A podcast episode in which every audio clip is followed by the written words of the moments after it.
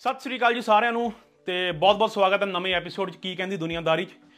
ਤੇ ਹਰ ਵਾਰ ਦੀ ਤਰ੍ਹਾਂ ਅੱਜ ਇੱਕ ਨਵਾਂ ਐਪੀਸੋਡ ਤੇ ਨਵੇਂ ਸ਼ਖਸ ਦੇ ਨਾਲ ਤੇ ਮੇਰੇ ਨਾਲ ਅੱਜ ਇਮੀਗ੍ਰੇਸ਼ਨ ਦੇ ਰਿਲੇਟਡ ਗੱਲਾਂ ਹੋਣਗੀਆਂ। ਤੇ ਮੇਰੇ ਨਾਲ ਪਹੁੰਚ ਚੁੱਕੇ ਨੇ ਗੁਰਜੀਤ ਰੰਧਾਵਾ ਜੀ। ਗੁਰਜੀਤ ਰੰਧਾਵਾ ਜੀ ਸਤਿ ਸ੍ਰੀ ਅਕਾਲ।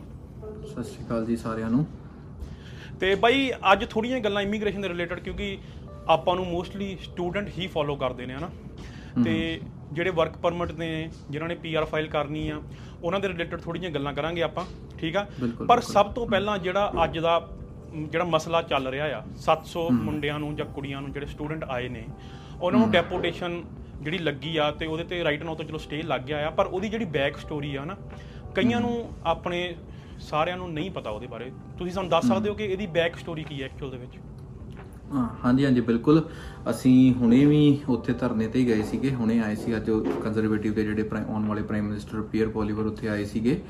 ਸੋ, ਅਸੀਂ ਜਸਟ ਉੱਥੋਂ ਹੀ ਵਾਪਸ ਆਏ ਆ ਸੋ ਸਟੋਰੀ ਬੈਕ ਐਂਡ ਤੇ ਇਹ ਆ ਜੀ ਕੁਝ ਕੁ ਇੰਡੀਆ ਤੋਂ ਏਜੰਟਸ ਸੀਗੇ ਜਿਨ੍ਹਾਂ ਨੇ ਬੱਚਿਆਂ ਨੂੰ ਇੱਥੇ ਕੈਨੇਡਾ ਸਟੱਡੀ ਕਰਨ ਲਈ ਭੇਜਿਆ ਸੀਗਾ। ਪਰ ਜਿਹੜੇ ਉਹਨਾਂ ਦੇ ਆਫਰ ਲੈਟਰ ਸੀਗੇ, ਕਿਉਂਕਿ ਜੇ ਅੱਜ ਦੇ ਦਿਨ ਤੁਸੀਂ ਕਿਸੇ ਵਧੀਆ ਕਾਲਜ ਤੋਂ ਆਫਰ ਲੈਟਰ ਲੈਣਾ ਚਾਹੁੰਦੇ ਹੋ, ਜਿਹੜੇ ਸਿਰਫ ਪੜ੍ਹਨ ਦੀ ਟੈਨਸ਼ਨ ਨਾਲ ਆਉਂਦੇ ਆ ਜਿਸ ਤਰ੍ਹਾਂ ਵਧੀਆ ਕਾਲਜਸ ਹੋਗੇ ਉਹਨਾਂ ਦੇ ਅਹ, ਜਿਹੜੇ ਆਫਰ ਲੈਟਰ ਆ ਕਮ ਸੇ ਕਮ ਜੇ ਸਹੀ ਮਾਇਨੇ 'ਚ ਅਹ, ਦੇਖਿਆ ਜਾਵੇ ਤੇ 4 ਤੋਂ 6 ਵੀਕ ਲਮਸਮ ਲੈਂਦੇ ਹੀ ਲੈਂਦੇ ਆ। ਬਟ ਕੁਝ ਏਜੰਟਸ ਨੇ ਉਹਨਾਂ ਨੂੰ ਐਡਿਟ ਕਰ ਕਰਕੇ ਸੇਮ ਡੇ ਜਿਸ ਤਰ੍ਹਾਂ ਔਰ ਬੱਚੇ ਵੀ ਉਹਦੇ ਵੱਲ ਜ਼ਿਆਦਾ ਅਟਰੈਕਟ ਹੁੰਦੇ ਆ ਕਿ ਉਹ ਵਾਲਾ ਏਜੰਟ ਬਹੁਤ ਜਲਦੀ ਦੇ ਰਿਹਾ ਆ ਆਫਰ ਲੈਟਰ ਉੱਥੇ ਜਾਓ। ਸੋ ਉਹਨਾਂ ਨੇ ਕੀ ਕੀਤਾ? ਆਪਣਾ ਉਸ ਉਸ ਏਜੰਟ ਨੇ ਬਸ ਆਫਰ ਲੈਟਰ ਐਡਿਟ ਕਰ ਕਰਕੇ ਫੀਸ ਰਿਸਿਪਟਾਂ ਐਡਿਟ ਕਰ ਕਰਕੇ ਬੱਚਿਆਂ ਨੂੰ ਭੇਜ ਦਿੱਤਾ ਇੱਥੇ। ਸੋ ਜਦੋਂ ਬੱਚੇ ਇੱਥੇ ਕਾਲਜ ਆ ਕੇ ਆਪਣਾ ਕਾਲਜ ਅਨਰੋਲ ਅਨਰੋਲ ਕਰਨ ਵਾਸਤੇ ਗਏ, ਉਹਨਾਂ ਦੇਖਿਆ ਉਹ ਕਾਲਜ ਕਹਿੰਦਾ ਵੀ ਤੁਹਾਡਾ ਤਾਂ ਸਾਡੇ ਇੱਥੇ ਹੈ ਹੀ ਨਹੀਂ ਆ, ਕੋਈ ਐਡਮਿਸ਼ਨ ਹੀ ਨਹੀਂ ਹੈਗਾ। ਸੋ ਫਿਰ ਬੱਚਿਆਂ ਨੇ ਚਲੋ, ਹੁਣ ਹਰ ਇੱਕ ਡਰਦਾ ਆ ਉਸ ਟਾਈਮ ਤੇ ਜਿਹੜਾ ਨਵਾਂ ਆਇਆ ਹੁੰਦਾ ਵੀ ਅਸੀਂ ਕੀ ਰਿਪੋਰਟ ਕਰਾਂਗੇ, ਕੀ ਕਰਾਂਗੇ। ਹਰ ਇੱਕ ਨੇ ਆਪਣੇ ਆਪਣੇ ਕਾਲਜ ਚੇਂਜ ਕਰ ਲਏ ਐਂਡ ਨਵੇਂ ਕਾਲਜਾਂ ਦੇ ਵਿੱਚ ਆਪਣਾ ਸਟੱਡੀ ਜਿਹੜੀ ਆ ਸਟਾਰਟ ਕਰਕੇ ਫਿਨਿਸ਼ ਕੀਤੀ post graduate work permit apply ਕੀਤਾ, ਵਧੀਆ ਜੌਬਾਂ ਲੱਭੀਆਂ। ਐਂਡ ਜਦੋਂ ਹੁਣ ਉਸ ਚੀਜ਼ ਦੀ ਇਨਵੈਸਟੀਗੇਸ਼ਨ ਆਫਟਰ 2-3 ਸਾਲ ਹੋਈ ਤਾਂ ਉਸ ਵਿੱਚ ਉਹ ਜਿਹੜੇ ਆਫਰ ਲੈਟਰ ਆ ਉਹ ਫੜੇ ਗਏ ਤੇ ਹੁਣ ਉਹਨਾਂ ਨੂੰ ਡਿਪੋਟੇਸ਼ਨਸ ਤੇ ਆਰਡਰ ਆਏ ਨੇ। ਸੋ ਵੈਸੇ ਤਾਂ ਹੁਣ ਤੁਸੀਂ ਦੇਖਿਆ ਹੀ ਆ, ਅੱਜ ਜਿਹੜੀ ਥੋੜੀ ਜਿਹੀ ਡਿਲੇ ਜਿਹੜੀ ਆ ਉਹ ਮਿਲ ਗਈ ਆ ਬਟ ਹਜੇ ਕੋਈ ਇਹ ਨਹੀਂ ਕੋਈ ਫਾਈਨਲ ਹੋਇਆ ਕਿ ਇਹਨਾਂ ਨੂੰ ਰਿਪੋਰਟ ਕੀਤਾ ਜਾਊਗਾ ਜਾਂ ਨਹੀਂ ਕੀਤਾ ਜਾਊਗਾ। ਉਹਦੇ ਇਨਸਟਰਕਸ਼ਨਸ ਹਜੇ ਆਉਣਗੀਆਂ ਸੋ ਉਹਦੇ ਲਈ ਬਸ ਵੇਟ ਕਰਨ ਦੀ ਲੋੜ ਆ। ਸੋ ਜਦੋਂ ਵੀ ਕੁਝ ਉਹਦੇ ਬਾਰੇ ਨ- ਨਵਾਂ ਆਇਆ, ਅਸੀਂ ਤੁਹਾਨੂੰ ਉਹਦੇ ਬਾਰੇ ਜ਼ਰੂਰ ਦੱਸਾਂਗੇ। Okay as a immigration lawyer ਤੁਸੀਂ ਦੱਸ ਸਕਦੇ ਹੋ ਕਿ ਇਹਦੇ ਵਿੱਚ. ਹੋਰ ਜਿਹੜੇ ਸਟੂਡੈਂਟ ਨੇ ਇਹਨਾਂ ਕੋਲ ਹੋਰ ਰਾਹ ਕੀ ਬਚਦੇ ਨੇ ਚਲੋ ਸੋਚੋ ਕਿ ਟੈਂਪਰੇਰੀ ਇਹਨਾਂ ਤੇ ਲੱਗ ਗਿਆ ਹੁਣ ਠੀਕ ਆ। ਬਟ ਇਹਨਾਂ ਕੋਲ ਹੋਰ ਰਾਹ ਹੈਗਾ ਕੋਈ ਰਾਈਟ ਨਾउ ਕਿ ਨਹੀਂ ਬੇਸਿਕਲੀ ਜਿਹੜੀ ਇਹਨਾਂ ਜਿਹੜੇ ਬੱਚੇ ਹੁਣ ਜਿਨ੍ਹਾਂ ਨੂੰ ਜਿਹੜੇ 700 ਜਿਨ੍ਹਾਂ ਦੇ ਨਾਮ ਆਉਂਦੇ ਆ ਡਿਪੋਟੇਸ਼ਨ ਇਹਨਾਂ ਦੇ ਆਲਮੋਸਟ ਸਾਰੇ ਹੀ ਰਾਹ ਇਹਨਾਂ ਨੇ ਆਲਰੇਡੀ ਯੂਜ਼ ਕਰਕੇ ਫਿਰ ਹੀ ਇਸ ਡਿਸੀਜਨ ਤੇ ਪਹੁੰਚੇ ਨੇ। ਸੋ ਲਾਸਟ ਇੱਕ ਹੁੰਦੀ ਆ ਜਿਹਨੂੰ ਪ੍ਰਾ ਕਹਿੰਦੇ ਆ ਪ੍ਰੀ ਰਿਸਕ ਅਸੈਸਮੈਂਟ ਉਹ ਵੀ ਇਹਨਾਂ ਦੀ ਜਦ ਤੱਕ ਸੁਣਨ ਚ ਆਇਆ ਹੈ ਕਿ ਡਨ ਹੋ ਗਿਆ ਮੈਨੂੰ ਕੋਈ ਬੜੀ ਇੰਨਾ ਅਹ, ਮਤਲਬ ਇੰਟਰਨਲੀ ਤਾਂ ਮੈਂ ਨਹੀਂ ਇਹਦੇ ਵਿੱਚ ਇਨਵੋਲਵ ਹੋਇਆ ਵੀ ਇਹਨਾਂ ਦਾ ਕਿਸ ਕਿਸ ਸਟੇਜ ਤੇ ਕੇਸ ਆ ਬਟ ਕੁਝ ਕੁ ਉਹਨਾਂ ਦੇ ਲਾਇਰਸ ਤੋਂ ਸੁਣਨ ਨੂੰ ਮਿਲਿਆ ਸੀ ਕਿ ਇਹ ਸਾਰੀਆਂ ਸਟੇजेस ਪਾਰ ਕਰ ਚੁੱਕੇ ਨੇ।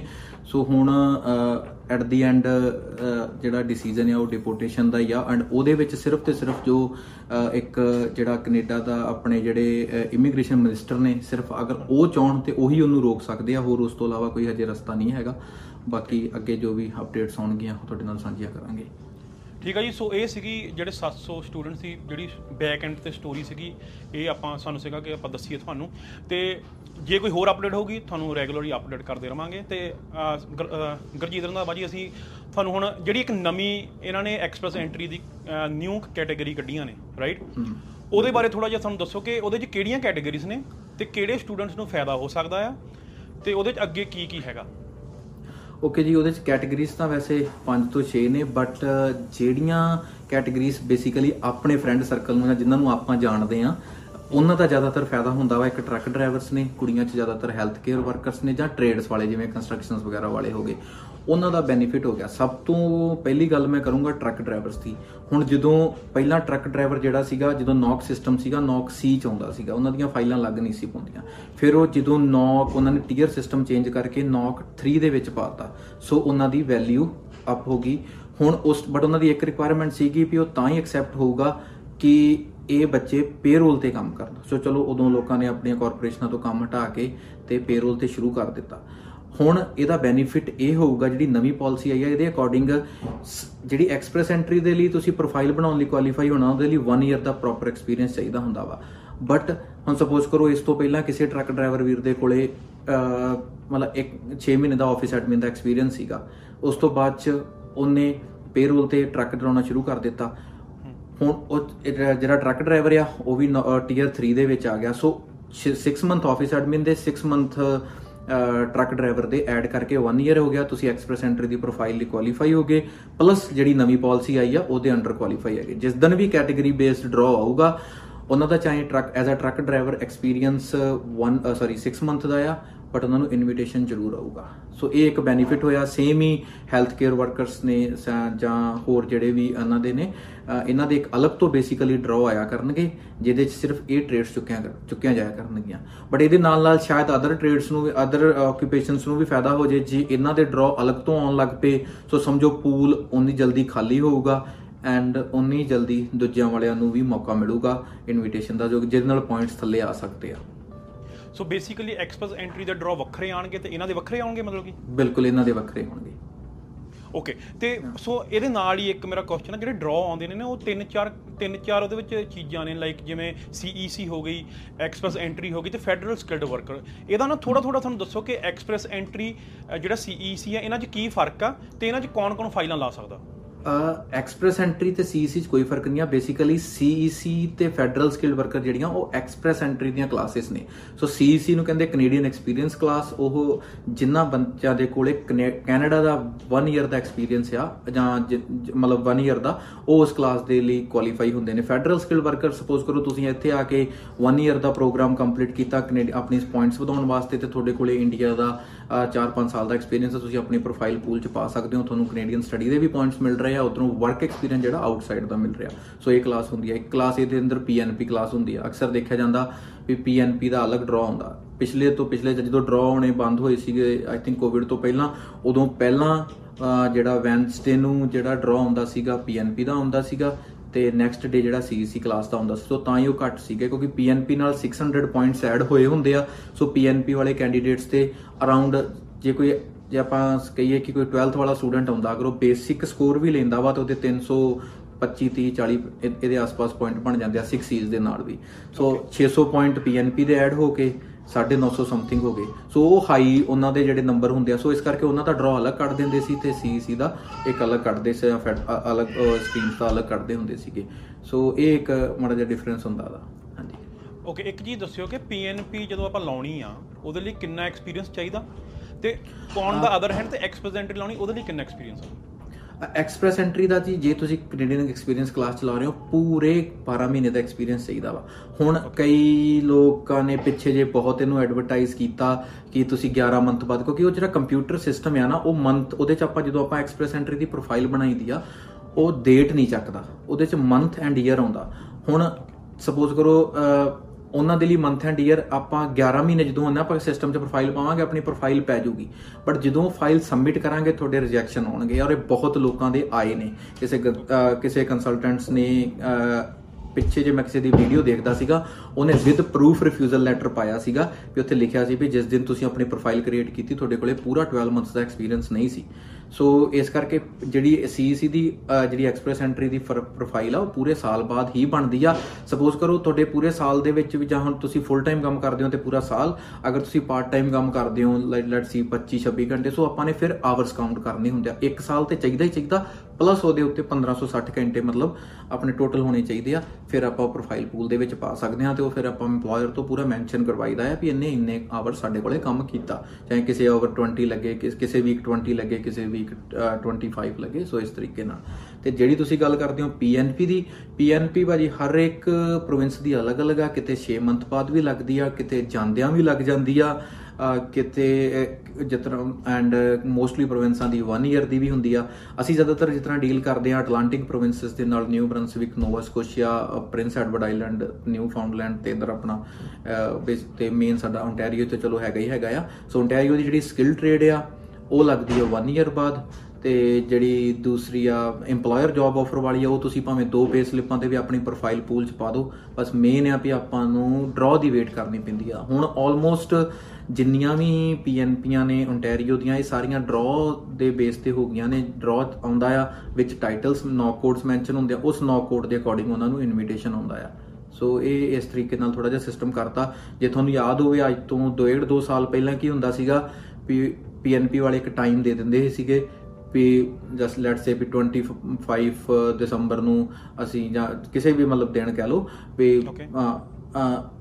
ਜਿੱਦਾਂ 25 ਦਸੰਬਰ ਚਲੋ ਛੁੱਟੀ ਦਾ ਦਿਨ ਹੁੰਦਾ ਥੋੜੀ ਆਪਣਾ ਕੋਈ ਕਿਸੇ ਵੀ ਦਿਨ ਕਹਿ ਦਿੰਦੇ ਸੀਗੇ ਵੀ ਅੱਜ 7 ਵਜੇ ਅਸੀਂ ਪੀਐਨਪੀ ਦੀਆਂ ਪ੍ਰੋਫਾਈਲਾਂ ਓਪਨ ਕਰਾਂਗੇ। ਸੋ ਹਰੇਕ ਬੰਦਾ ਉਸ ਦਿਨ ਆਪਣੇ ਕੰਪਿਊਟਰ ਲੈ ਕੇ ਬਹਿ ਜਾਂਦਾ ਹੁੰਦਾ ਸੀਗਾ। ਜਿਹੜਾ ਲੌਗ ਜਿਹਦਾ ਐਂਟਰ ਹੋ ਗਿਆ, ਸਮਝੋ 99% ਪੀਆਰ ਹੋ ਗਿਆ, ਕਿਉਂਕਿ ਉਹਨੂੰ ਪੀਐਨਪੀ ਦਾ ਇਨਵੀਟੇਸ਼ਨ ਉਹ, ਇਹ ਉਹ ਪੀਐਨਪੀ ਦੀ ਪ੍ਰੋਫਾਈਲ 14 ਡੇਜ਼ ਚ ਸਬਮਿਟ ਕਰ ਸਕਦਾ। ਬਟ ਉਹ ਵੈਬਸਾਈਟ ਸਿਰਫ ਕੁਝ ਕੁ ਸੈਕਿੰਡਸ ਲਈ ਖੁੱਲਦੀ ਸੀਗੀ। ਉਸ ਤੋਂ ਬਾਅਦ ਉਹ ਬੰਦ ਹੋ ਜਾਂਦੀ ਸੀ ਕਿਉਂਕਿ ਫੁੱਲ ਹੀ ਜਾਂਦੀਆਂ ਇੰਨੇ ਲੋਕੀ ਬੈਠੇ ਹੁੰਦੇ ਸੀਗੇ। ਹਾਂਜੀ. ਸੋ ਹੁਣ ਉਹ ਸਿਸਟਮ ਡਰਾਅ ਹੁਣ ਨੌਕ ਕੋਡਸ ਦੇ ਹਿਸਾਬ ਨਾਲ ਹੁਣ ਬੇਸਿਕਲੀ ਸਾਰੇ ਡਰਾਅ ਨੌਕ ਕੋਡਸ ਦੇ ਹਿਸਾਬ ਨਾਲ ਆ ਰਹੇ ਆ ਓਨਟਾਰੀਓ ਦੇ। ਓਕੇ ਹਾਂਜੀ. ਤੇ ਜਿਹੜੀ ਤੁਸੀਂ ਐਕਸਪ੍ਰੈਸ ਐਂਟਰੀ ਦੀ ਗੱਲ ਕੀਤੀ ਕਿ ਜਿਹੜੀ ਜਦੋਂ ਤੁਸੀਂ 11 ਮਹੀਨੇ ਬਾਅਦ ਬਣਾਉਂਦੇ ਹੋ ਆਪਣੀ ਪ੍ਰੋਫਾਈਲ ਸੋ ਤੁਸੀਂ ਮਤਲਬ ਕਿ ਜਦੋਂ ਤੁਸੀਂ ਪ੍ਰੋਫਾਈਲ ਬਣਾਉਣੀ ਹੈ ਤੁਸੀਂ 12 ਮਹੀਨੇ ਬਾਅਦ ਹੀ ਬਣਾਉਣੀ ਹੈ ਕਿ ਉਸ ਤੋਂ ਪਹਿਲਾਂ ਬਣਾ ਸਕਦੇ ਆ ਉਹਨੂੰ ਸਬਮਿਟ ਨਾ ਕਰੋ? ਨਹੀਂ ਪ੍ਰੋਫਾਈਲ ਬਣਾ ਤਾਂ ਤੁਸੀਂ ਸਕਦੇ ਹੋ ਬਟ ਉਹ ਕੰਪਿਊਟਰ ਸਿਸਟਮ ਹੈ। ਉਹਨੇ ਤਾਂ ਤੁਹਾਨੂੰ ਪੁਆਇੰਟਸ ਜੋ ਤੁਸੀਂ ਮੈਂਸ਼ਨ ਕਰ ਦੋਗੇ ਤੁਸੀਂ ਆਪਣੇ 6 ਦੀ ਜਗ੍ਹਾ 8 ਬੈਂਡ ਮੈਂਸ਼ਨ ਕਰ ਦੋਗੇ ਉਹਨੇ ਤੁਹਾਨੂੰ 8 ਬੈਂਡ ਦੇ ਹਿਸਾਬ ਨਾਲ ਪੁਆਇੰਟ ਦੇ ਦੇਣੇ ਆ। ਤੇ ਸਪੋਜ਼ ਕਰੋ 8 ਬੈਂਡ ਦੇ ਹਿਸਾਬ ਨਾਲ ਤੁਹਾਡੇ ਅਹ, ਸਾਰੇ ਮਤਲਬ ਉਹ 9 ਵੀ ਕਰ ਦੋ। ਸਪੋਜ਼ ਕਰੋ ਵੀ ਤੁਹਾਡੇ ਤੁਸੀਂ ਆਪਣੇ ਗਲਤ ਇਨਫੋਰਮੇਸ਼ਨ ਐਂਟਰ ਕਰਕੇ 467 480 490 ਪੁਆਇੰਟ ਵੀ ਬਣਾ ਲਏ ਸਮਝੋ। 488 ਦਾ ਲਾਸਟ ਡਰਾ ਆਇਆ ਸੀਗਾ 486 ਦਾ ਆਈ ਥਿੰਕ ਰਾਈਟ 486 ਦਾ ਡਰਾ ਪੁਆਇੰਟ ਦਾ ਡਰਾ ਸੀਗਾ। ਤੇ ਤੁਸੀਂ ਆਪਣੇ 490 ਗਲਤ ਇਨਫੋਰਮੇਸ਼ਨ ਬਣਾ ਕੇ ਤੁਹਾਨੂੰ ਇਨਵੀਟੇਸ਼ਨ ਤਾਂ ਕੰਪਿਊਟਰ ਬੇਸ ਹੋਣਾ ਹੀ ਹੋਣਾ ਪ੍ਰੋਬਲਮ ਕਿੱਥੇ ਹੋਣੀ ਹੈ ਜਦੋਂ ਤੁਸੀਂ ਸਪੋਰਟਿੰਗ ਡਾਕੂਮੈਂਟ ਆਪਣੇ ਸਬਮਿਟ ਕਰਦੇ ਆ। ਸੋ ਅਕਸਰ ਲੋਕਾਂ ਦੇ ਰਿਫਿਊਜ਼ਲ ਉਦੋਂ ਆਉਂਦੇ ਆ। ਓਕੇ ਠੀਕ। ਤੇ ਹੁਣ ਦੇਖੋ ਕਈ ਜਿੱਦਾਂ ਹੁਣ ਵਰਕ ਪਰਮਿਟ ਪਿੱਛੇ ਜਿਹੇ ਬੜੇ ਐਕਸਪਾਇਰ ਹੋਏ ਹਨਾ? ਤੇ ਹਮੇਸ਼ਾ ਹੀ ਇਮੀਗ੍ਰੇਸ਼ਨ ਮਿਨਿਸਟਰ ਦੀਆਂ ਜਿਹੜੀਆਂ ਪ੍ਰੈਸ ਕਾਨਫਰੰਸਾਂ ਵਿੱਚ ਆਇਆ ਕਿ 18 ਮਹੀਨੇ ਐਕਸਟੈਂਡ ਹੋ ਗਏ ਹਨਾ? ਤੇ ਉਹਦੇ ਵਿੱਚ ਦੱਸੋ ਕਿ ਕਿਹੜੇ ਲੋਕ ਜਿਹੜਾ ਹੁਣ ਲੇਟੈਸਟ ਜਿਹੜਾ ਚੱਲ ਰਿਹਾ ਕਿ ਕਿਸ ਦਾ ਵਰਕ ਪਰਮਿਟ ਐਕਸਪਾਇਰ ਹੋ ਗਿਆ ਤੇ ਉਹ ਕਿਹੜੇ ਸਾਲ ਵਾਲਾ ਐਕਸਪਾਇਰ ਹੋ ਗਿਆ ਤੇ ਕਿੰਨੀ ਦੇਰ ਲਈ ਉਹ ਉਹਨਾਂ ਨੇ ਐਕ- ਉਹਨਾਂ ਨੂੰ ਐਕਸਟਰਾ ਟਾਈਮ ਦੇ ਦਿੱਤਾ? ਆ ਜਿਹੜੀ ਹੁਣੇ ਪਿੱਛੇ ਜੇ ਪਾਲਿਸੀ ਆਈ ਸੀਗੀ ਅਹ ਉਹਦੇ ਵਿੱਚ ਸੀਗਾ ਵੀ ਜਿਨ੍ਹਾਂ ਦੇ ਸੈਪਟੈਂਬਰ, ਮੈਨੂੰ ਐਗਜ਼ੈਕਟਲੀ ਡੇਟਸ ਨਹੀਂ ਆ ਬਟ ਸੈਪਟੈਂਬਰ 2021 ਤੋਂ ਬਾਅਦ ਚ ਐਕਸਪਾਇਰ ਹੋਏ ਨੇ ਤੇ ਐਸ 31 ਦਸੰਬਰ ਤੱਕ ਐਕਸਪਾਇਰ ਹੋ ਰਹੇ ਨੇ। ਉਹ ਆਪਣੀਆਂ ਐਕਸਟੈਂਸ਼ਨ ਪਾ ਸਕਦੇ ਨੇ। ਸੋ ਇਹਨਾਂ ਨੇ ਮਈ 28 ਪਤਾ ਨਹੀਂ ਮਈ 20 ਤੱਕ ਇੱਕ ਟਾਈਮ ਦਿੱਤਾ ਸੀਗਾ ਆਪਟਿਨ ਵਾਲਾ। ਸੋ ਜਿਨ੍ਹਾਂ ਦੇ ਆਪਟਿਨ ਹੋ ਗਏ, ਉਹਨਾਂ ਨੂੰ, ਉਹਨਾਂ ਦਾ ਫਾਇਦਾ ਇਹ ਸੀਗਾ ਵੀ ਅੰਬੈਸੀ ਫੀਸ ਬਚਦੀ ਸੀ ਉਹਨਾਂ ਦੀ ਬਟ ਤੇ ਉਹ ਆਪਣਾ ਆਪਟਿਨ ਕਰ ਸਕਦੇ ਸੀਗੇ। ਬਟ ਉਹਦੇ ਨਾਲ ਨੁਕਸਾਨ ਬਹੁਤ ਹੋਇਆ। ਸਪੋਜ਼ ਕਰੋ ਕਿਸੇ ਦਾ ਦਸੰਬਰ ਦੇ ਵਿੱਚ ਐਕਸਪਾਇਰ ਹੋ ਰਿਹਾ ਸੀਗਾ ਆਵਲੇ ਆਵਲੇ ਈਅਰ 2023 ਦੇ ਵਿੱਚ, ਉਹਨਾਂ ਨੇ ਆਪਟਿਨ ਕਰ ਦਿੱਤਾ। ਠੀਕ ਹੈ, ਸੋ ਆਪਟਿਨ ਦਾ ਜਿਹੜਾ ਰਿਜ਼ਲਟ ਉਹਨਾਂ ਨੇ within a 2 2 week I think ਕਿਸੇ ਦੇ ਪਹਿਲਾਂ ਸਟਾਰਟਿੰਗ ਤਾਂ 1 ਵੀਕਸ ਦੇਣ ਲੱਗ ਪਏ ਸੀ, ਫਿਰ 2 3 ਵੀਕ ਤੇ ਗੱਲ ਪਹੁੰਚ ਗਈ।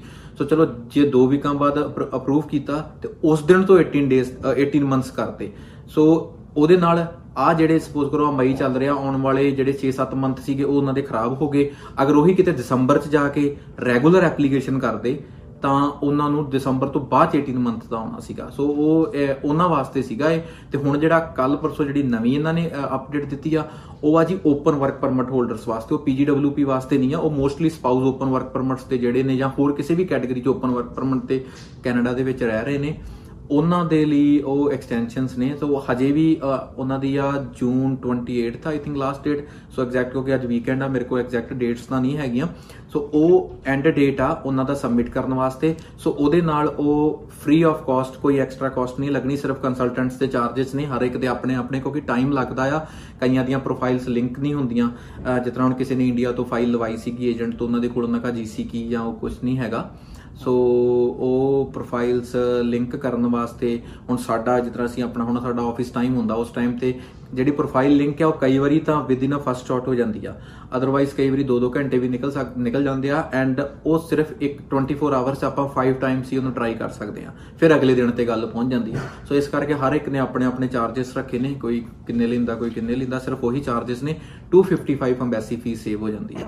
ਸੋ ਅਗਰ ਕੋਈ ਵੀ ਸਪਾਊਸ ਓਪਨ ਵਰਕ ਪਰਮਿਟ ਤੇ ਆ ਉਹ ਆਪਣਾ ਐਸ ਸੂਨ ਐਸ ਪੋਸੀਬਲ ਉਹਨੂੰ ਟਰਾਈ ਕਰ ਸਕਦਾ ਆ। ਤੇ ਅਗਰ ਆਲ ਲਿੰਕ ਜਾਂ ਕਿਸੇ ਤਰੀਕੇ ਦੀ ਕੋਈ ਪ੍ਰੋਬਲਮ ਆ ਰਹੀ ਆ ਤਾਂ ਉਹਦੇ ਲਈ ਮਤਲਬ ਬਹੁਤ ਕੰਸਲਟੈਂਟ ਹੈਲਪ ਕਰ ਸਕਦੇ ਆ ਤੁਹਾਡੀ। ਸਾਡੀ ਸਾਡੀ ਲੋੜ ਹੋਵੇ ਅਸੀਂ ਵੀ ਕਰ ਸਕਦੇ ਆ। ਓਕੇ ਜਿਨ੍ਹਾਂ ਦੀ ਜਿਨ੍ਹਾਂ ਦੇ ਵਰਕ ਪਰਮਿਟ ਵੈਸੇ ਮਤਲਬ ਕਿ ਜਿਹੜੇ ਇਹ ਡੇਟਸ ਵਿੱਚ ਨਹੀਂ ਆਉਂਦੇ ਤੇ ਉਹਨਾਂ ਦੇ ਵੈਸੇ ਵਰਕ ਪਰਮਿਟ ਐਕਸਪਾਇਰ ਹੋ ਰਹੇ ਨੇ ਤੇ ਉਹਨਾਂ ਦੀ ਪੀਆਰ ਨਹੀਂ ਹੋਈ ਤੇ ਉਹਨਾਂ ਲਈ ਆਪਣੀਆਂ ਕਿਹੜੀਆਂ ਆਪਸ਼ਨ ਚ ਬਚ ਜਾਂਦੀਆਂ? ਉਹਨਾਂ ਲਈ ਭਾਜੀ ਬੇਸਿਕਲੀ ਤਾਂ ਸਿਰਫ ਐਟ ਦੀ ਐਂਡ ਜਿਹੜਾ ਬਚਦਾ ਆ ਦੋ ਹੀ ਤਰੀਕੇ ਨਾਲ ਐਕਸਟੈਂਡ ਹੁੰਦਾ ਹੈ ਇੱਕ ਤਾਂ ਐਲਐਮਆਈਏ ਬੇਸ ਤੇ ਜਾਂ ਫਿਰ spouse open work permit so ਇਹੀ ਦੋ ਆ। ਤੇ ਐਲਐਮਆਈਏ ਵਾਲਾ ਅਸੀਂ ਹਾਈਲੀ ਰეკਮੈਂਡ ਨਹੀਂ ਕਰਦੇ ਕਿਉਂਕਿ ਤੁਹਾਨੂੰ ਪਤਾ ਹੀ ਆ ਬਹੁਤ ਸ਼ਾਰਕਸ ਬੈਠੇ ਨੇ ਉਹਨਾਂ ਦੇ। ਸੋ ਰੇਟਸ ਵੀ ਬਹੁਤ ਹਾਈ ਨੇ। ਸੋ ਇਸ ਕਰਕੇ ਅਸੀਂ ਤਾਂ ਇਹੀ ਕਰਦਾ ਵੀ ਉਸ ਤੋਂ ਬੈਟਰ ਹੈ ਵੀ ਆਪਣੀ ਪੀਆਰ ਪਹਿਲਾਂ ਪਹਿਲਾਂ ਹੀ ਹੋ ਜਾਓ। ਪਿੱਛੇ ਜੇ ਲਾਸਟ ਵੀਕ ਅਸੀਂ ਇੱਕ ਵੀਡੀਓ ਪਾਈ ਸੀਗੀ ਪੂਰਾ ਐਕਸਪਲੇਨ ਕਰਕੇ ਸਾਡੇ ਟਿਕਟੌਕ ਚੈਨਲ ਤੇ ਵੀ ਕਿਸ ਤਰੀਕੇ ਨਾਲ ਤੁਸੀਂ ਆਪਣੇ ਪੁਆਇੰਟਸ ਜਿਹੜੇ ਆ ਹੋਰ ਆਪਸ਼ਨਸ ਵੀ ਹੈਗੇ ਆ ਪੁਆਇੰਟਸ ਵਧਾਉਣ ਦੇ। ਚਲੋ ਚਲੋ ਆਪਾਂ ਵੈਸੇ ਐਲਐਮਆਈ ਦੀ ਗੱਲ ਨਹੀਂ ਕਰਨੀ ਪਰ ਮੇਰਾ ਇੱਕ ਸਵਾਲ ਆ ਜੈਨੂਇਨ ਸਵਾਲ ਆ ਇਹ ਕਿ ਚਲੋ ਜਿਹੜੇ ਰੇਟ ਹੈਗੇ ਨੇ ਆਪਾਂ ਰੇਟਾਂ ਦੀ ਗੱਲ ਨਹੀਂ ਕਰਦੇ ਪਰ ਜੈਨੂਇਨ ਜਿਹੜੀ ਫੀਸ ਆ ਐਲਐਮਆਈ ਜਿਹੜਾ ਇੱਕ ਪੇਪਰ ਮਿਲਦਾ ਆ ਜਾਂ ਜਿਹੜਾ EMPLOYER ਦੀ ਫੀਸ ਆ ਜਾਂ ਤੁਹਾਡੀ ਫੀਸ ਹੁੰਦੀ ਆ ਇਹ ਜੈਨੂਇਨ ਕਿੰਨਾ ਕੁ ਖਰਚਾ ਹੋਣਾ ਚਾਹੀਦਾ ਲਾਈਕ ਜੇ ਤੁਹਾਨੂੰ ਮੈਂ ਪੁੱਛਾਂ?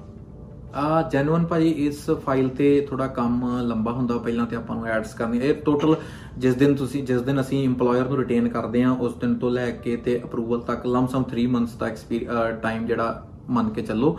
ਸੋ ਇਹ ਦੇਖੋ ਹੁਣ ਫੀਸ ਦੇ ਹਿਸਾਬ ਨਾਲ ਤਾਂ ਅਸੀਂ ਨਹੀਂ ਕਿਸੇ ਦਾ ਕਹਿ ਸਕਦੇ ਹਰ ਇੱਕ ਦੀ ਆਪਦੀ ਆਪਦੀ ਗੁੱਡਵਿਲ ਆਪਣਾ ਆਪਣਾ ਐਕਸਪੀਰੀਅੰਸ ਆ। ਸੋ ਅਸੀਂ ਆਪਣਾ ਦੱਸਦੇ ਆ ਅਸੀਂ 3500 ਪਲੱਸ ਟੈਕਸ ਚਾਰਜ ਕਰਦੇ ਆ ਸੋ ਇਹੀ ਇੱਕ ਲਮਸਮ ਜਿਹੜੀ ਜਿਹੜੀ ਜੈਨੂਇਨ ਕਾਸਟ ਆ ਉਹ ਆ। ਦੂਜੀ ਜਿਹੜੇ EMPLOYERS ਤੇ ਜਿਹੜੇ ਉਹ ਆਪਣੇ ਹੁੰਦੇ ਆ ਉਹਨਾਂ ਦੇ ਆਪਣੇ ਚਾਰजेस ਨੇ ਹੁਣ ਉਹਦੇ ਤੇ ਕਿਹੜਾ ਕੋਈ MSP ਆ ਵੀ ਆਪਾਂ. ਵੀ ਇਹ ਫਿਕਸ ਪ੍ਰਾਈਸ ਆ ਉਹ ਕੋਈ ਮੰਗਣ ਨੂੰ ਅ, 5000 ਵੀ ਮੰਗ ਲੇ ਤੇ ਮੰਗਣ ਨੂੰ 50000 ਵੀ ਮੰਗੇ ਐਂਡ ਅਕਸਰ ਇਹ ਚੀਜ਼ਾਂ ਚੱਲਦੀਆਂ ਨੇ ਹਾਂਜੀ। ਓਕੇ ਸੋ ਬੇਸਿਕਲੀ ਆਪਾਂ ਦੱਸ ਦਈਏ ਦੇਖਣ ਵਾਲਿਆਂ ਨੂੰ ਕਿ ਜਿਹੜੀ 3500 ਉਹ ਕੱਲਾ ਏਜੰਟ ਦੀ ਫੀਸ ਆ ਇਹਦੇ ਵਿੱਚ EMPLOYER ਦੀ ਫੀਸ ਨਹੀਂ ਹੈਗੀ ਰਾਈਟ ਨਾ ਇਹ ਚ EMPLOYER ਦੀ ਫੀਸ ਨਹੀਂ ਹੁੰਦੀ ਇਹ ਮਤਲਬ ਅਪਲਾਈ ਅਪਲਾਈ ਕਰਨ ਦੀ। ਫਿਰ ਉਸ ਤੋਂ ਬਾਅਦ 1000 ਡਾਲਰ ਜਿਹੜੀ ਆ ਉਹਨਾਂ ਦੀ ਜਿਹੜਾ ESDC ਡਿਪਾਰਟਮੈਂਟ ਉਹਨਾਂ ਦੀ ਵੀ ਫੀਸ ਹੁੰਦੀ ਜਿਹਦੇ ਥਰੂ ਆਪਾਂ LMI ਅਪਰੂਵ ਕਰਾਉਂਦੇ ਆ ਓਕੇ ਇੱਕ ਚੀਜ਼ ਦੱਸਿਓ ਹੁਣ ਜਿਹੜਾ ਸਪਾਊਸਲ ਵਰਕ ਪਰਮਿਟ ਦੀ ਆਪਾਂ ਗੱਲ ਕੀਤੀ ਆ ਕੋਈ ਸਟੂਡੈਂਟ ਆਇਆ ਇੱਥੇ ਠੀਕ ਆ ਉਹਦਾ ਸਪਾਊਸ ਇੰਡੀਆ ਬੈਠਾ ਆ ਤੇ ਸਟੂਡੈਂਟ ਕਿੰਨੇ ਮਹੀਨੇ ਬਾਅਦ ਉਹਨੂੰ ਉਹਨੂੰ ਉਹਦੀ file file open work permit ਤੇ ਲਾ ਸਕਦਾ?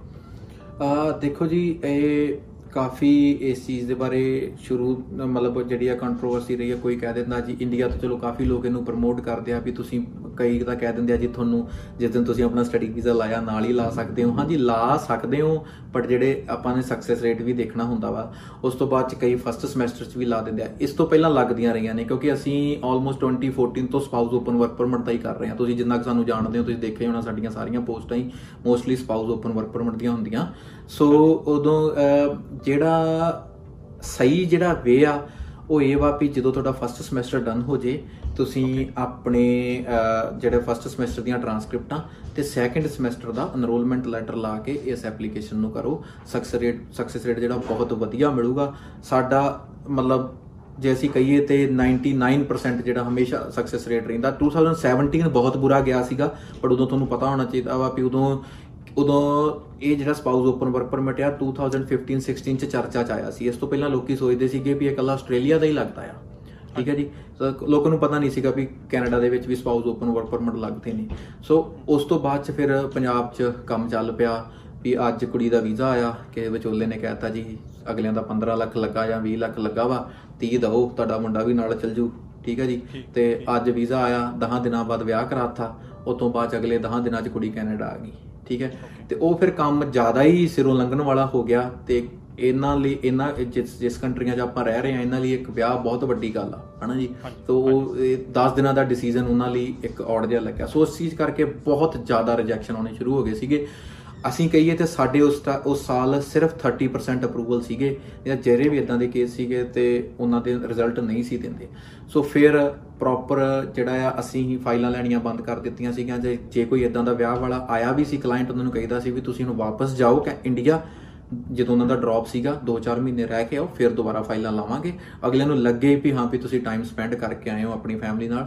ਤੇ ਪ੍ਰੋਪਰ ਤੁਹਾਡਾ ਜਿਹੜਾ ਵਾ communication channel regular ਕਮਿਊਨੀ proof of regular communication social media post we doubt ਨਾ ਰਵੇ ਵੀ ਇਹ ਸਿਰਫ ਪੈਸੇ ਦਾ ਲੈਣ ਦੇਣ ਕਰਕੇ ਅੰਡਰ ਦਾ ਟੇਬਲ ਵਿਆਹ ਹੋਇਆ ਵਾ, ਇਹ ਦੁਨੀਆ ਨੂੰ ਪਤਾ ਆ, ਸੋ ਉਹਦੇ ਵਾਸਤੇ ਸੋਸ਼ਲ ਮੀਡੀਆ ਪੋਸਟਾਂ ਵਗੈਰਾ, ਇਹ ਸਾਰਾ ਕੁਝ ਪਾ ਕੇ ਫਿਰ ਫਾਈਨਲੀ ਜਿਹੜੇ ਆ, ਇਹਨਾਂ ਦਾ ਸਕਸੈਸ ਆਉਣਾ ਸ਼ੁਰੂ ਹੋਇਆ। ਹੁਣ ਇਸ ਸਮੇਂ ਬਹੁਤ ਸੋਹਣਾ ਰਿਜ਼ਲਟ ਆ, ਕੋਈ ਰਿਫਿਊਜ਼ਲ ਨਹੀਂ ਆਉਂਦਾ ਅਨਲੈਸ ਕੋਈ ਕਾਲੀ ਨਾ ਕਰੇ। ਸਿਰਫ ਇੱਕ ਨੁਕਸਾਨ ਹੁੰਦਾ ਜਿਹੜੇ ਕਈ ਲੋਕੀ ਡ੍ਰੌਪ ਦੇ ਵਿੱਚ ਫਾਈਲ ਲਾ ਦਿੰਦੇ ਆ, ਸੋ ਜਿਹੜਾ ਜੇ ਕੋਈ ਕਲਾਇੰਟ ਦਾ ਜਿਸ ਤਰ੍ਹਾਂ ਦੋ ਜ਼ਿਆਦਾਤਰ ਕਾਲਜ ਜਿਹੜੇ ਆ ਵਧੀਆ ਉਹ ਦੋ ਸਮੈਸਟਰਾਂ ਬਾਅਦ ਇੱਕ ਅਫੀਸ਼ੀਅਲ ਡ੍ਰੌਪ ਦਿੰਦੇ ਨੇ।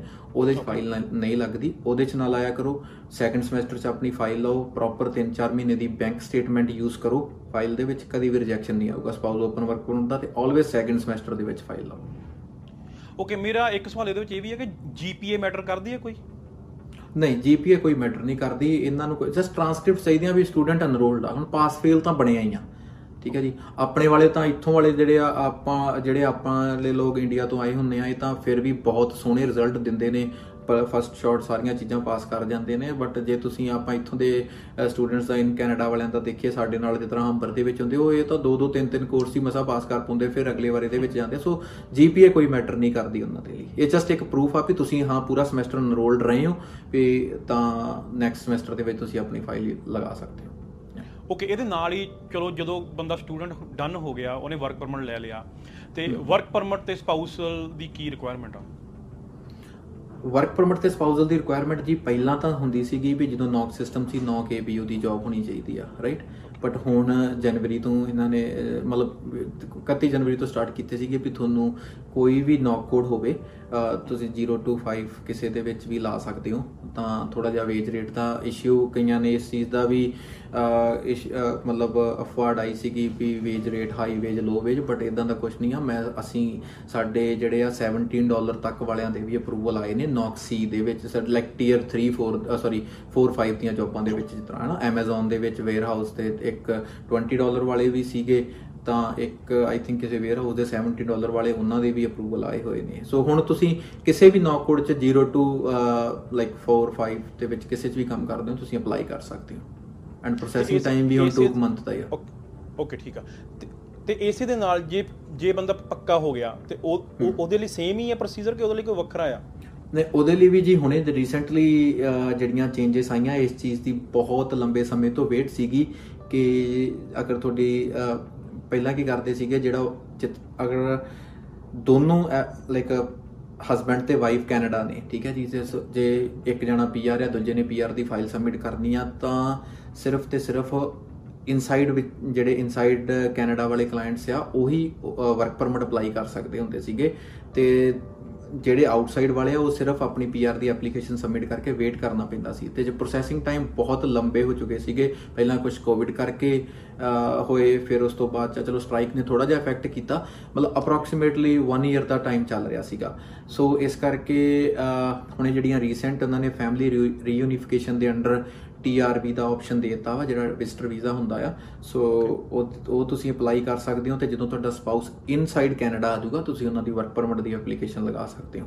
ਸੋ ਬੇਸਿਕਲੀ ਇਹ ਆ ਵੀ ਇੱਕ ਇੱਕ ਤਰੀਕੇ ਦਾ ਹੁਣ ਕਈ ਬੰਦ ਇਹੀ ਆ ਵੀ ਆਪਾਂ ਨੂੰ ਆਪਾਂ ਹਮੇਸ਼ਾ ਪੋਜ਼ਿਟਿਵ ਨਹੀਂ ਸੋਚਦੇ ਹੁਣ ਕਈ ਬੰਦੇ ਇਹਨੂੰ ਇਸ ਤਰੀਕੇ ਨਾਲ ਵੀ ਲੈਂਦੇ ਆ ਵੀ ਇਹ ਜੇ ਸਿਰਫ ਫੀਸਾਂ ਲੈਣ ਦਾ ਤਰੀਕਾ ਹੈ ਕਿ ਪਹਿਲਾਂ ਸਪਾਊਸਲ ਦੀ ਫਾਈਲ ਦੀ ਫੀਸ ਫਿਰ ਵਿਜ਼ਟਰ ਵੀਜ਼ੇ ਦੀ ਫੀਸ ਫਿਰ ਇੱਥੇ ਆ ਕੇ ਵਰਕ ਪਰਮਿਟ ਦੀ ਫੀਸ ਵੀ ਉਹਦੇ ਕਰਕੇ ਕੀਤਾ ਬਟ ਇਹ ਬਹੁਤ ਫਾਇਦਾ ਆ ਅਹ ਹੋ ਸਕਦਾ ਵਾ। ਅੱਗੇ ਲੋਕਾਂ ਦੇ ਘਰ ਖਰਾਬ ਹੋ ਜਾਂਦੇ ਸੀਗੇ ਬਾਈ ਜੇ ਕੋਈ ਜਿੱਦਾਂ ਤੁਹਾਨੂੰ ਪਤਾ ਹੀ ਹੈ ਵੀ ਸਾਡਾ ਸਪਾਊਸ ਆ ਅਸੀਂ ਤਾਂ ਆਪਣੇ ਅੱਖੀ ਦੇਖਿਆ ਜਦੋਂ ਅਹ, ਕੋਈ ਵੀ ਇੰਡੀਆ ਤੋਂ ਵਿਆਹ ਕਰਾ ਕੇ ਆਏ ਹੁਣ ਜ਼ਿਆਦਾਤਰ ਜਿਹੜੇ 12th ਵਾਲੇ ਬੱਚੇ ਆ ਜਾਂ ਫਿਰ ਆਫਟਰ 12th ਆਉਂਦੇ ਆ ਜਾਂ ਫਿਰ ਥੋੜੇ ਜਦੋਂ ਇੱਕ ਵਾਰੀ ਰਿਜੈਕਸ਼ਨ ਆ ਗਿਆ ਜਾਂ ਕਿਸੇ ਚੀਜ਼ ਕਰਕੇ ਫਾਈਲ 'ਚ ਡਿਲੇ ਹੋ ਗਿਆ ਉਹਨੇ ਚਿਰ ਦੇ ਵਿੱਚ ਜ- ਫ਼ਰਕ ਪੈ ਜਾਂਦੇ ਆ। ਤੇ ਬੜੇ ਲੋਕਾਂ ਦੇ ਇਸ ਚੀਜ਼ ਦੇ ਲ- ਨੂੰ ਲੈ ਕੇ ਘਰ ਖਰਾਬ ਹੋਇਆ ਜਿਵੇਂ ਇੰਨਾ ਇੰਨਾ ਚਿਰ ਵੀਜ਼ਾ ਨਹੀਂ ਸੀ ਆਉਂਦਾ। ਸੋ ਉਸ ਚੀਜ਼ ਦਾ ਹੁਣ ਫਾਇਦਾ ਹੋ ਜਾਊਗਾ ਤੁਸੀਂ ਆਪਣੀ ਸਪਾਊਸਲ ਦੀ ਫਾਈਲ ਆਊਟਸਾਈਡ ਤੋਂ ਸਬਮਿਟ ਕਰੋ।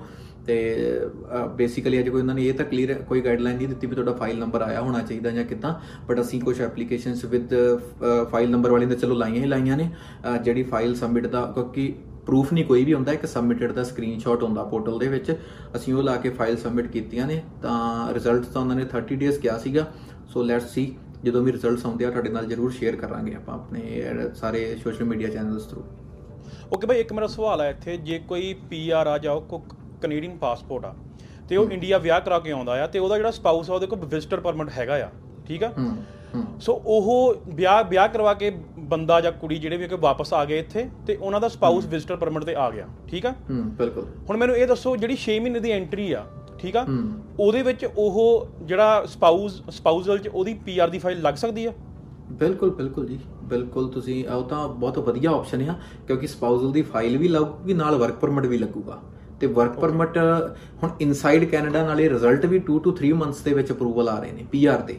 ਅਗਰ ਤੁਸੀਂ ਇਨਸਾਈਡ ਕੈਨੇਡਾ ਲਗਾ ਰਹੇ ਹੋ ਤੇ ਵਿਦਿਨ 2 ਟੂ 3 ਮੰਥਸ ਪੀਆਰ ਆ ਸਟ੍ਰਾਈਕ ਨੇ ਥੋੜਾ ਜਿਹਾ ਇਫੈਕਟ ਕਰਤਾ ਅਦਰਵਾਈਜ਼ ਜਦੋਂ ਮਤਲਬ last last to last month ਮੈਂ ਆਇਆ ਸੀਗਾ ਇੰਡੀਆ ਤੋਂ ਵਾਪਸ ਤੇ ਉਸ ਟਾਈਮ ਤੇ ਕੀ ਸਟ੍ਰਾਈਕ ਹੋਣ ਤੋਂ ਪਹਿਲਾਂ ਦੀ ਗੱਲ ਆ ਜਿੱਦਾਂ ਜਿੰਨਾ ਬੱਚਿਆਂ ਦੀਆਂ ਮਤਲਬ ਪੀਆਰ ਦੀ ਫਾਈਲ ਪਲੱਸ ਵਰਕ ਪਰਮਿਟ ਦੀਆਂ ਫਾਈਲਾਂ ਸਬਮਿਟ ਕੀਤੀਆਂ ਸੀ ਸੋ ਪੀਆਰ ਪਹਿਲਾਂ ਆ ਗਈ ਸੀ ਵਰਕ ਪਰਮਿਟ ਦੀਆਂ ਜਿਹੜੀਆਂ ਫੀਸਾਂ ਸੀ ਉਹ ਰਿਫੰਡ ਆ ਗਈਆਂ ਸੀਗੀਆਂ।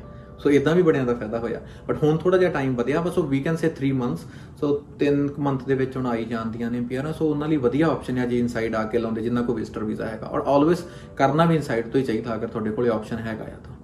ਓਕੇ ਇੱਥੇ ਮੇਰਾ ਇੱਕ ਸਵਾਲ ਆ ਕਿ ਚਲੋ ਸਪੋਜ਼ ਕਰੋ ਜਿਹੜਾ ਇੰਡੀਆ ਤੋਂ ਸਪਾਊਸ ਆਇਆ ਉਹਦਾ ਚਲੋ ਜਿਹੜਾ ਫਾਈਲ ਦਾ ਜਿਹੜਾ ਕੁਝ ਵੀ ਆ ਤੇ ਉਹ 6 ਮਹੀਨੇ ਦੇ ਵਿੱਚ ਵਿੱਚ ਨਹੀਂ ਆਇਆ ਤੇ ਉਹਨੂੰ ਵਾਪਸ ਜਾਣਾ ਪਊਗਾ?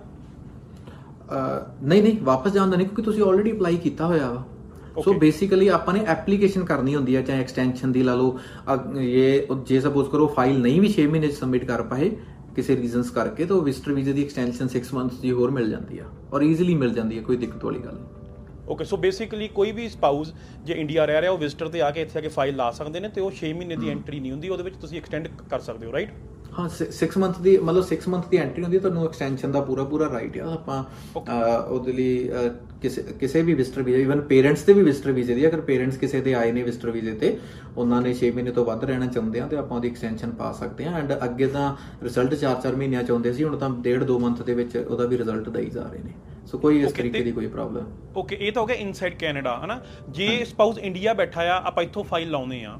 ਤੇ ਉਹਦਾ ਕਿੰਨਾ ਟਾਈਮ ਲੱਗਦਾ ਅੱਜ ਕੱਲ ਅਹ ਇਸ ਸਮੇਂ ਜੀ, ਅਹ ਹੁਣ ਸਾਡੀਆਂ ਜਿਹੜੀਆਂ ਰੀਸੈਂਟ ਆਈਆਂ ਨੇ, ਉਹ 9-9 ਮੰਥ ਚ ਆਈਆਂ ਨੇ। ਅਹ ਮੈਂ ਪੋਸਟ ਵੀ ਪਾਈ ਸੀਗੀ ਵਿਦ ਅਸੀਂ ਤਾਂ ਜਿੰਨੀਆਂ ਵੀ ਕੋਈ ਸਾਡੇ ਅਪਰੂਵਲਸ ਆਉਂਦੇ ਆ, ਅਸੀਂ ਉਹਨਾਂ ਦਾ ਅਕਾਊਂਟ ਓਪਨ ਕਰਕੇ ਉਹਦੀ ਵੀਡੀਓ ਬਣਾ ਕੇ ਹਮੇਸ਼ਾ ਪੋਸਟ ਕਰਦੇ ਆ। ਉਹਦੇ 'ਚ ਸਾਰੀਆਂ ਟਾਈਮਲਾਈਨਸ ਹੁੰਦੀਆਂ ਵੀ ਕਦੋਂ ਸਬਮਿਟ ਕੀਤੀ ਫਾਈਲ ਕਦੋਂ ਮੈਡੀਕਲ ਪਾਸ ਹੋਇਆ, ਕਦੋਂ ਬਾਇਓਮੈਟ੍ਰਿਕਸ ਹੋਏ, ਹਰ ਇੱਕ ਚੀਜ਼ ਹੁੰਦੀ ਆ ਉਹਦੇ ਵਿੱਚ।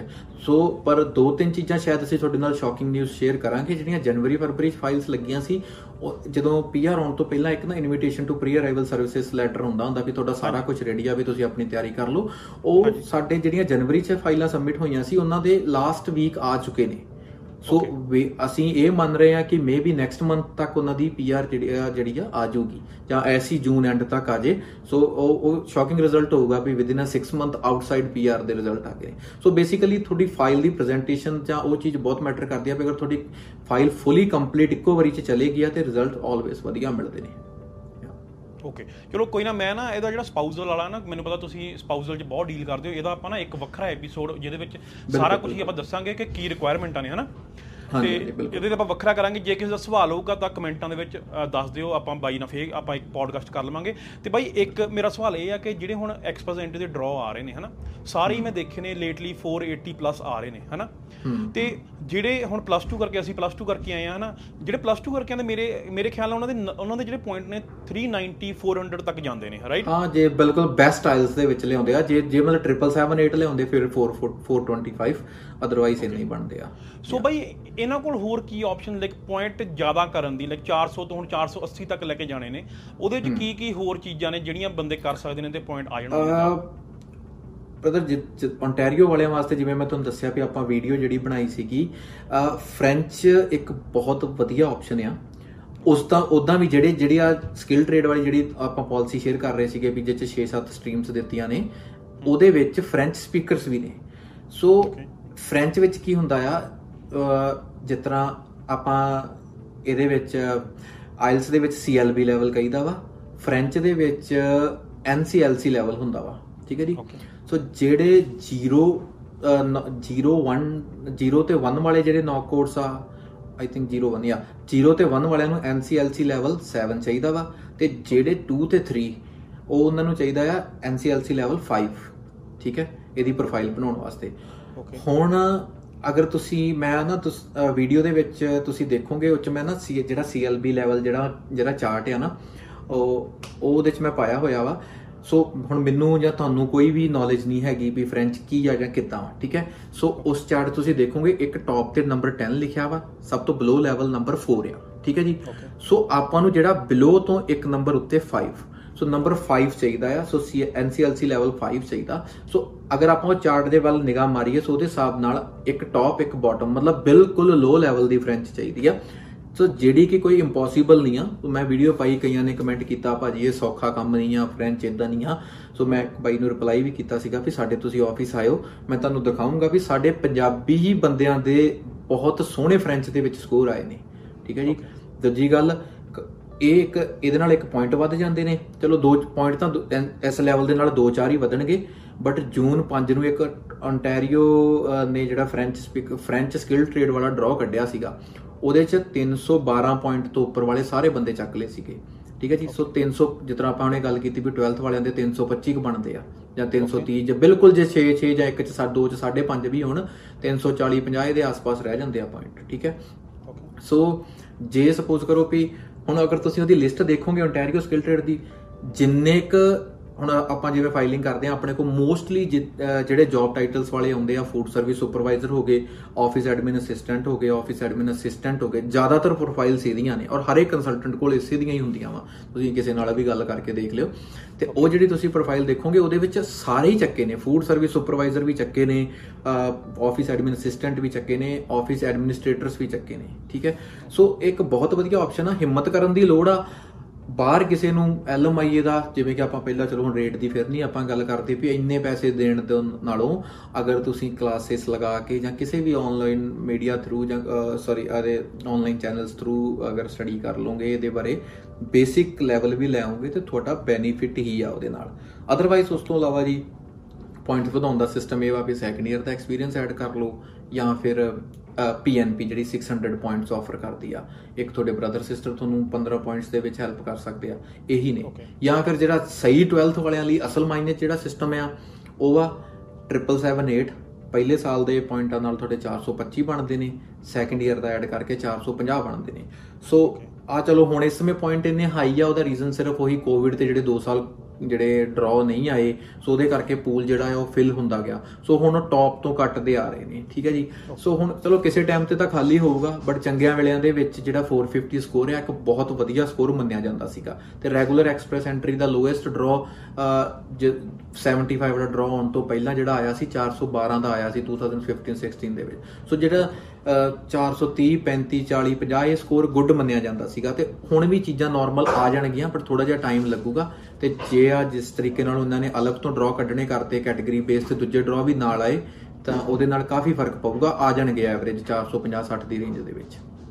ਸੋ ਬੇਸਿਕਲੀ ਹੁਣ ਅਹ, ਇਹਨਾਂ ਨੇ ਕੁਝ ਦੱਸਿਆ ਕਿ ਕਿੰਨੇ ਟਾਈਮ ਬਾਅਦ ਆਇਆ ਕਰਨਗੇ ਸਾਰੇ ਇਹ ਐਕਸਪੋਜ਼ੈਂਟ ਉਹ ਤਾਂ ਜੀ ਬਾਈ ਵੀਕਲੀ ਆਉਂਦੇ ਆ ਆਪਣਾ ਨਾਮ ਕੀ ਲੈਂਦੇ ਆ ਇੱਕ ਵੈਨਸਡੇ ਛੱਡ ਕੇ ਨੈਕਸਟ ਵੈਨਸਡੇ ਆਉਂਦੇ ਆ ਬਟ ਹਜੇ ਰੀਸੈਂਟ ਆਉਣਾ ਆ ਸੋ ਲੈਟ ਸੀ ਉਹਦੇ ਵਿੱਚ ਕੀ ਹੁੰਦਾ ਵਾ ਪਰ ਕੱਲ ਜਿਹੜਾ ਪਰਸੋਂ ਆਇਆ ਸੀਗਾ ਜਿਹੜਾ ਹੁਣ ਰੀਸੈਂਟ ਜਿਹੜਾ ਲਾਸਟ ਬੁੱਧਵਾਰ ਆਇਆ ਉਹ ਆਇਆ ਸੀ ਅਹ, 486 ਦਾ। ਓਕੇ ਸੋ ਕੈਟਾਗਰੀ ਬੇਸ ਵਾਲਾ ਹਜੇ ਡਰਾਅ ਦੀ ਵੇਟ ਆ ਜਿਸ ਦਿਨ ਵੀ ਉਹ ਆ ਗਿਆ ਤਾਂ ਪਤਾ ਲੱਗ ਹੀ ਜਾਣਾ ਸਾਰਿਆਂ ਨੂੰ। ਠੀਕ ਹੈ। ਤੇ ਮੇਰੇ ਖਿਆਲ ਨਾਲ ਕਿ ਜਿਹੜੇ ਆਪਾਂ ਡਿਸਕਸ ਕਰਨੇ ਸੀ ਆਲਮੋਸਟ ਆਪਾਂ ਸਾਰੇ ਹੀ ਕਰ ਲੈਨੇ ਤੁਹਾਡੇ ਕੋਲ ਕੋਈ ਹੋਰ ਚੀਜ਼ ਜਿਹੜੀ ਕਿ ਤੁਸੀਂ ਦੱਸਣਾ ਚਾਹੋਗੇ ਲੋਕਾਂ ਨੂੰ? ਆਪਣਾ ਬੇਸਿਕ ਬੇਸਿਕਲੀ ਤਾਂ ਆਪਾਂ ਸਾਰੀਆਂ ਚੀਜ਼ਾਂ ਚਲੋ ਕਵਰ ਕਰ ਹੀ ਲਈਆਂ ਵਾ। ਬਸ ਇਹੀ ਆ ਜੀ ਅ, ਜਿਸ ਤਰ੍ਹਾਂ ਹੁਣ ਆ ਜਿਹੜਾ ਡਿਪੋਟੇਸ਼ਨ ਵਾਲਾ ਚੱਕਰ ਪਿਆ ਵਾ ਇਹਦੇ ਪਿੱਛੇ ਵੀ ਰੀਜ਼ਨ ਆਹੀ ਆ ਵੀ ਤੁਹਾਡਾ ਜਿਹੜਾ ਏਜੰਟ ਆ ਉਹ ਜਿਹੜੇ ਉਹਨਾਂ ਦੇ ਏਜੰਟ ਸੀਗੇ ਉਹ ਆਪਣੇ ਰਜਿਸਟਰਡ ਨਹੀਂ ਸੀਗੇ। ਤੇ ਬੇਸਿਕ ਇੱਕ ਸੱਚ ਮੇਨ ਪੁਆਇੰਟ ਉਸ ਉਸ ਪਾਰਟ ਨੂੰ ਲੈ ਕੇ ਇਹ ਆਪਾਂ ਕਵਰ ਕਰਨੀ ਭੁੱਲ ਗਏ ਤੁਹਾਨੂੰ ਦੱਸਣੀ। ਵੀ. ਜਿਹੜੀਆਂ ਉਹ ਜਿਹੜਾ ਵੀ ਕੋਈ ਏਜੰਟ ਤੁਹਾਡੇ ਫਰਾਡ ਡਾਕੂਮੈਂਟ ਯੂਜ਼ ਕਰਦਾ ਉਹ ਕਦੇ ਵੀ ਆਪਣਾ ਰੈਪ ਪੋਰਟਲ ਜਾਂ ਉਹ ਚੀਜ਼ਾਂ ਯੂਜ਼ ਨਹੀਂ ਕਰਦਾ ਕਿਉਂਕਿ ਉਹ ਫਸਣਾ ਨਹੀਂ ਚਾਹੁੰਦਾ। ਉਹ ਤੁਹਾਡੇ ਨਾਮ ਦਾ ਪੋਰਟਲ ਕ੍ਰੀਏਟ ਕਰਕੇ GCKey Okay. ਉਹਦੇ ਤੋਂ ਫਾਈਲ ਸਬਮਿਟ ਕਰਦੇ ਨੇ। ਹੁਣ ਜੇ GCKey ਚੋਂ ਤੁਹਾਡੇ ਨਾਮ ਤੋਂ ਫਾਈਲ ਸਬਮਿਟ ਹੋਈ ਆ ਮੀਨਸ ਤੁਸੀਂ ਸਬਮਿਟ ਕੀਤੀ ਆ। ਚਾਹੇ ਤੁਸੀਂ ਸਾਰਾ ਕੁਝ ਅਸਲੀ ਦੇ ਦਿਓ ਚਾਹੇ ਸਾਰਾ ਕੁਝ ਨਕਲੀ ਦੇ ਦਿਓ ਤੇ ਜ਼ਿੰਮੇਵਾਰ ਤੁਸੀਂ ਹੋ ਠੀਕ ਹੈ? ਚਲੋ ਇੰਡੀਆ ਕਿਸੇ ਕਿਸੇ ਬੰਦੇ ਨੂੰ ਇਸ ਚੀਜ਼ ਦਾ ਨਹੀਂ ਸੀ ਪਤਾ ਹੁੰਦਾ ਤਾਂ ਹਰ ਇੱਕ ਬੰਦਾ ਕਰ ਲੈਂਦਾ ਸੀਗਾ ਬਟ ਇੱਥੇ ਆ ਕੇ ਤਾਂ ਚਲੋ ਸਾਰਿਆਂ ਨੂੰ ਪਤਾ। ਸੋ ਆਲਵੇਸ ਟਰਾਈ ਕਰਿਆ ਕਰੋ ਕਿ ਜਿਹੜਾ ਤੁਹਾਡਾ ਜਿਹੜਾ ਤੁਹਾਡਾ ਰਿਪਰੈਜ਼ੈਂਟੇਟਿਵ ਆ ਰਜਿਸਟਰਡ ਹੋਵੇ CICC ਦਾ ਮੈਂਬਰ ਹੋਵੇ। ਸੋ ਉਹਦੇ ਬਲ ਬੇਸਿਕਲੀ ਤੁਹਾਨੂੰ ਇਹੀ ਪਤਾ ਲੱਗ ਜਾਊਗਾ ਵੀ ਜਦੋਂ ਤੁਸੀਂ ਫਾਈਲ ਸਬਮਿਟ ਕਰਾਉਣ ਗਏ ਹੋ, ਤੁਹਾਡੇ ਤੋਂ ਉਹਨੇ ਰਿਟੇਨਰ ਐਗਰੀਮੈਂਟ ਤੇ ਰੈਪ ਫਾਰਮ ਸਾਈਨ ਕਰਵਾਇਆ ਵਾ। ਅਗਰ ਉਹ ਦੋ ਚੀਜ਼ਾਂ ਸਾਈਨ ਕਰਾਈਆਂ ਵਾ, ਤੇ ਇਟ ਮੀਨਸ ਉਹ ਆਪਣੇ ਪੋਰਟਲ ਤੋਂ ਫਾਈਲ ਲਗਾ ਰਿਹਾ ਆ, ਤੇ ਕੋਈ ਵੀ ਈਮੇਲ ਤੁਹਾਨੂੰ ਨਹੀਂ ਆਈ ਸੋ ਇਟ ਮੀਨਸ ਉਹਦੇ, ਉਹਨੇ ਆਪਣੇ ਪੋਰਟਲ ਤੋਂ ਸਬਮਿਟ ਅਗਰ ਤੁਹਾਨੂੰ ਈਮੇਲ ਆਈ ਆ, ਫਿਰ ਵੀ ਕਿਤੇ ਨਾ ਕਿਤੇ ਕੋਈ ਸਸਪੀਸ਼ੀਅਸ ਐਕਟੀਵਿਟੀ ਹੋ ਸਕਦੀ ਹੈ ਵੀ ਹਾਂ, ਉਹਨੇ ਤੁਹਾਡੇ ਨਾਮ ਦਾ ਪੋਰਟਲ ਕ੍ਰੀਏਟ ਕਰਕੇ ਮੇਬੀ ਆਪਣੇ ਆਪ ਨੂੰ ਰਿਪਰੈਜ਼ੈਂਟ ਕੀਤਾ ਹੋਵੇ ਬਟ ਉਹ ਤੁਸੀਂ ਕੁਐਸਚਨ ਕਰ ਸਕਦੇ ਹੋ। ਸੋ ਇਹਦੇ ਲਈ ਇਹ ਵਾ ਵੀ ਜੇ ਹੁਣ ਇਦਾਂ ਦੇ ਕੋਈ ਕੇਸ ਹੋਇਆ ਹੁੰਦਾ, ਕੋਈ, ਜੇ ਕੋਈ ਆਰਸੀਆਈ ਸੌਰੀ ਸੀਆਈਸੀਸੀ ਦਾ ਮੈਂਬਰ ਇਦਾਂ ਕਰਦਾ ਆ ਤੁਸੀਂ ਉਹਦੇ ਖਿਲਾਫ ਕੋਈ ਐਕਸ਼ਨ ਲੈ ਸਕਦੇ ਹੋ। ਬਟ ਜਿਹੜਾ ਬੰਦਾ ਐਗਜ਼ਿਸਟ ਹੀ ਨਹੀਂ ਕਰ ਰਿਹਾ ਕਿਉਂਕਿ ਉਹਨੇ ਤੁਹਾਡੇ ਨਾਮ ਤੇ ਫਾਈਲ ਸਬਮਿਟ ਕੀਤੀ ਆ ਠੀਕ ਹੈ? ਤੁਹਾਡੇ ਕੋਲੇ ਕੋਈ ਪੇਮੈਂਟ ਦੇਣ ਦਾ ਪ੍ਰੂਫ ਨਹੀਂ ਆ ਤੇ ਜਿਹੜੇ ਬੰਦੇ ਇਦਾਂ ਦਾ ਕੰਮ ਕਰਦੇ ਨੇ ਸਾਰੇ ਕੈਸ਼ ਹੀ ਲੈਂਦੇ ਨੇ। ਤੁਸੀਂ ਉਹਨਾਂ ਨੂੰ ਕੀ ਕਹੋਗੇ ਜਾ ਕੇ? ਠੀਕ ਹੈ ਜੀ? ਕਿਸੇ ਲਾਇਸੈਂਸਡ ਬੰਦੇ ਨੇ ਤੁਹਾਡਾ ਕੰਮ ਕੀਤਾ ਹੋਊਗਾ ਤੁਸੀਂ ਉਹਨਾਂ ਖਿਲਾਫ ਕੋਰਟ 'ਚ ਜਾ ਸਕਦੇ ਹੋ ਕੇਸ ਕਰ ਸਕਦੇ ਹੋ ਤੁਹਾਡੇ ਕੋਲੇ ਰਸਤੇ ਹੋਣਗੇ।